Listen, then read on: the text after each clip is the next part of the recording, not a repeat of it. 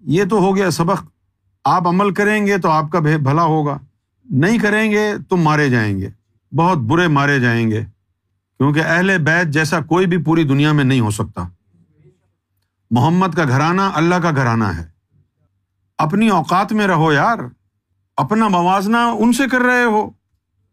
جن کے لیے آئے تھے تطہیر کا نزول ہوا ہے۔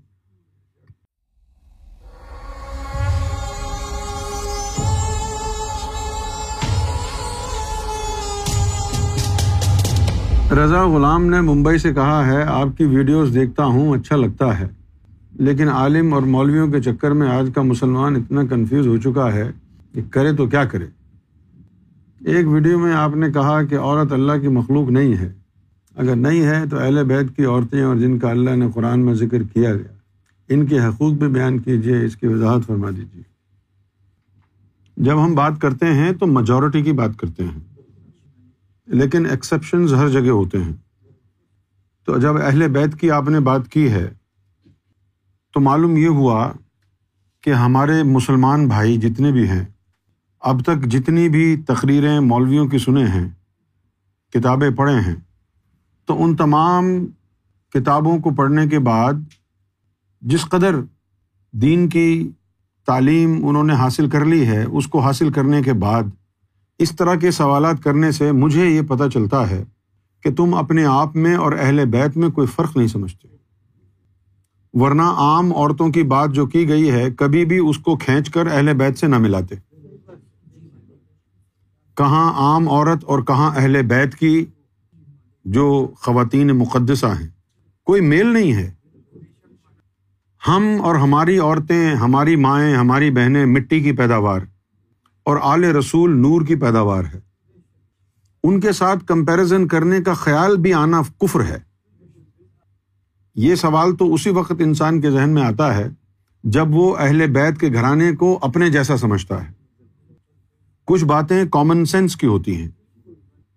کبھی آپ کو یہ ذہن میں خیال آتا ہے کہ مکیش امبانی جو ہے، اس کو کوئی گاڑی پسند آ جائے تو وہ پیسے جوڑے گا۔ پیسے جمع کرنے کا انتظار کرے گا۔ کیوں نہیں خیال آتا؟ اس لیے کہ آپ سمجھتے ہو کہ وہ کتنا امیر اور کبیر ہے۔ آپ اتنے امیر نہیں ہو۔ آپ کو کوئی اچھی گاڑی خریدنی ہے تو آپ کو تھوڑا سا پیسے جمع کرنے پڑتے ہیں۔ لیکن اگر اس کو کوئی اچھی گاڑی خریدنی ہے، اس نے بس فون کرنا ہے، گاڑی گھر اس کے ڈلیور ہو جائے گی۔ آپ کو معلوم ہے نا مکیش امبانی کتنا امیر ہے؟ تو آپ کبھی بھی اس سے اپنا کمپیرزن نہیں کرو گے۔ یہ تم پر کیسی لانت ہے کہ تم اہل بیت سے اپنا کمپیرزن کر رہے ہو؟ یہ تم کو کیسی تعلیم دی ہے تمہارے علماء نے، مولویوں نے، کہ تم اپنا کمپیرزن اپنا موازنہ اہل بیت سے کر رہے ہو؟ اہل بیت سے اپنا موازنہ کرو گے تم؟ یہی تعلیم ملی ہے، یہی سجدوں کا اللہ تعالیٰ نے تم کو ریوارڈ دیا ہے؟ یہی تمہاری دینی حمیت ہے؟ یہی ایمان ہے تمہارا؟ افسوس ہوتا ہے نا؟ یہ سننے کے بعد اپنے آپ کو اہل بیت سے ملانا یا اہل بیت کو اپنے جیسا سمجھنا؟ اور شرک اور کفر نہیں ہے تو کیا ہے؟ یہ تو ہو گئی بنیادی بات جو میں نے آپ کو بتانی تھی۔ اپنے آپ کو کسی سے نہ ملاؤ۔ میں نے تو اہل بیت کی بات کی ہے نا۔ لیکن روحانیت کا اصول کیا ہے؟ کہ اپنے آپ کو کسی سے نہ ملاؤ، سب سے زیادہ کم تر اپنے آپ کو سمجھو۔ باعزت بستانی رحمۃ اللہ علیہ دریائے فرات کے پاس سے گزر رہے تھے۔ تو مرشد کی طرف سے نصیحت یہ تھی شروع سے کہ اپنے آپ کو سب سے کمتر سمجھو۔ تو جو بھی نظر آتا، جیسے بھی گناہوں میں ہوتا، تو وہ اس کے گناہوں کو نظر انداز کر کے یہی سمجھتے کہ شاید میں میں ان گناہوں میں ملوث ہوں جس میں یہ نہیں ہے گناہ گار لہٰذا میں اس سے بدتر ہوں۔ ایسا ہی سمجھتے ایک دن کیا ہوا؟ دریائے فرات کے کنارے سے گزر رہے تھے۔ تو کثر نفسی یعنی نفس کی نفی یعنی سیلف ڈینائل کی منزل پر کہاں تک پہنچے ہیں؟ اس کی آزمائش کے لیے۔ اللہ تعالیٰ نے خضر علیہ السلام کو بھیجا۔ اور خضر علیہ السلام کو کہا کہ جاؤ بایزید کی کثر نفسی کو آزماؤ۔ لہذا خضر علیہ السلام نے اپنا بھیس بدلا اور شراب کی بوتل ہاتھ میں لی اور اپنی بہن کو برابر میں بٹھا دیا۔ دور سے بیض بستانی نے یہ منظر دیکھا اور کہا کہ کتنا بغیرت انسان ہے یہ۔ ایک عورت کو بازو میں بٹھا کے شراب پی رہا ہے۔ میں سب سے بدتر صحیح، لیکن اس سے تو بہتر ہوں۔ میں ایسا عمل نہیں کر سکتا۔ خضر السلام تو ولیوں کے وسوسوں سے بھی واقف ہوتے ہیں۔ جب باعض بستانی رحمۃ اللہ قریب آئے تو خضر نے کہا کہ دریا میں تغیانی آئی ہے، کشتی ڈوب رہی ہے۔ تو اگر مجھ سے بہتر اپنے آپ کو سمجھتا ہے تو چل، میں بھی کود رہا ہوں، تو بھی کود کے بچا کتنے لوگوں کو بچاتا ہے۔ خضر السلام نے پانچ آدمیوں کو بچایا، اس نے دو آدمیوں کو بچایا۔ خضر نے پوچھا، اب بتا کون افضل ہے؟ تو باعث بستان رحمۃ اللہ علیہ رونے لگے۔ کہنے لگے، مجھے معاف کر دو۔ خضر السلام نے کہا، تو نے جسے شراب سمجھا ہے، یہ تو آب تہور ہے، جنت سے لایا ہوا۔ اور یہ جو عورت بیٹھی، یہ تو میری بہن ہے۔ تو نے بدگمانی پال لی۔ تو فقیرے کے قابل نہیں ہے، ولایت کے قابل نہیں ہے تو۔ پھر ان کے دل میں یہ بات بٹھائی گئی کہ کمتر اور بدتر تو دور کی بات ہے، تو ولایت کے قابل نہیں ہے۔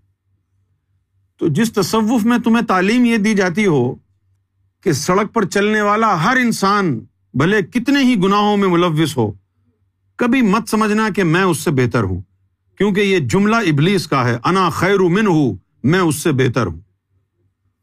اور تم مسلمان ہو کر اپنے آپ کو اہل بیت سے ملا رہے ہو۔ بہت بری بات ہے۔ ایمان نہیں ہے یہ۔ یہ ایمان کی تباہی ہے۔ یہ تو ہو گیا سبق۔ آپ عمل کریں گے تو آپ کا بھلا ہوگا۔ نہیں کریں گے تم مارے جائیں گے۔ بہت برے مارے جائیں گے۔ کیونکہ اہل بیت جیسا کوئی بھی پوری دنیا میں نہیں ہو سکتا۔ محمد کا گھرانہ اللہ کا گھرانہ ہے۔ اپنی اوقات میں رہو یار۔ اپنا موازنہ ان سے کر رہے ہو۔ جن کے لیے آئے تطہیر کا نزول ہوا ہے۔ اور دوسری بات یہ ہے کہ اہل بیت میں جو نبی پاک صلی اللہ علیہ وسلم کی صاحبزادی ہیں، وہ ظاہری طور پر دکھنے میں عورت ہیں، لیکن حقیقت حقیقت میں وہ مرد ہیں۔ عورت کو اللہ کا دیدار ہو ہی نہیں سکتا۔ وہ تو جب چاہتی تھیں اللہ کا دیدار کر لیتی تھیں۔ وہ کہاں کی عورت ہوئی؟ ان کا صرف ظاہری لبادہ عورتوں جیسا ہے۔ حقیقت ان کی مرد ہے۔ تو یہ بات آپ اپنی پلو سے باندھ لیں۔